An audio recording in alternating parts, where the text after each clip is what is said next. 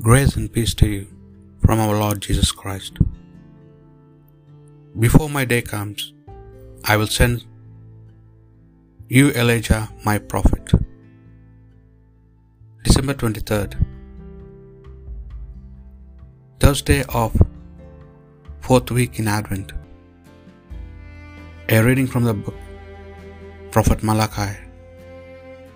The Lord God says this Look, I am going to send my messenger to prepare a way before me, and the Lord you are seeking will suddenly enter his temple, and the angel of the covenant whom you are longing for.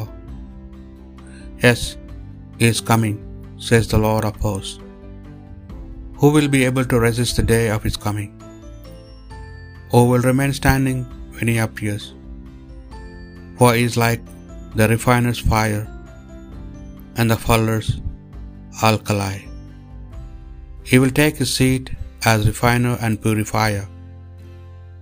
He will purify the sons of Levi and refine them like gold and silver. And then they will make the offering to the Lord as it should be made, the offering of Judah and Jerusalem will then be welcomed by the Lord as in former days, as in the years of old. Know that I am going to send you Elijah, the prophet before my days come, that great and terrible day.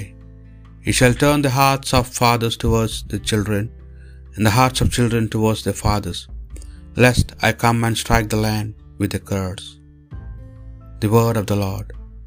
Stand erect, hold your heads high, because your liberation is near at hand. Lord, make me know your ways. Lord, teach me your paths. Let me walk in your truth and teach me, for you are God my Saviour. Stand erect, hold your heads high, because your liberation is near at hand. The Lord is good and upright. He shows the path of those who stray. He guides the humble in the right path. He teaches his ways to the poor. Stand erect, hold your heads high, because your liberation is near at hand. His ways are faithfulness and love for those who keep his covenant and law. The Lord's friendship is for those who revere him. To them he reveals his covenant.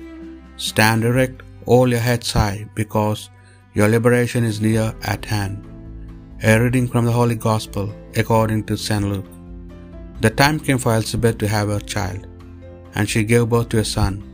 And when her neighbors and relations heard that the Lord had shown her so great a kindness, they shared her joy. Now on the eighth day they came to circumcise the child. They were going to call him Zechariah after his father, but his mother spoke up. No, she said, he is to be called John. They said to her, But no one in your family has that name, and made signs to his father to find out what he wanted him called. The father asked for his writing tablet and wrote, His name is John. And they were all astonished. At that instant his power of speech returned, and he spoke and praised God. All the neighbors were filled with awe, and the whole affair was talked about throughout the hill country of Judea. All those who heard of it treasured it in their hearts. What will this child turn out to be?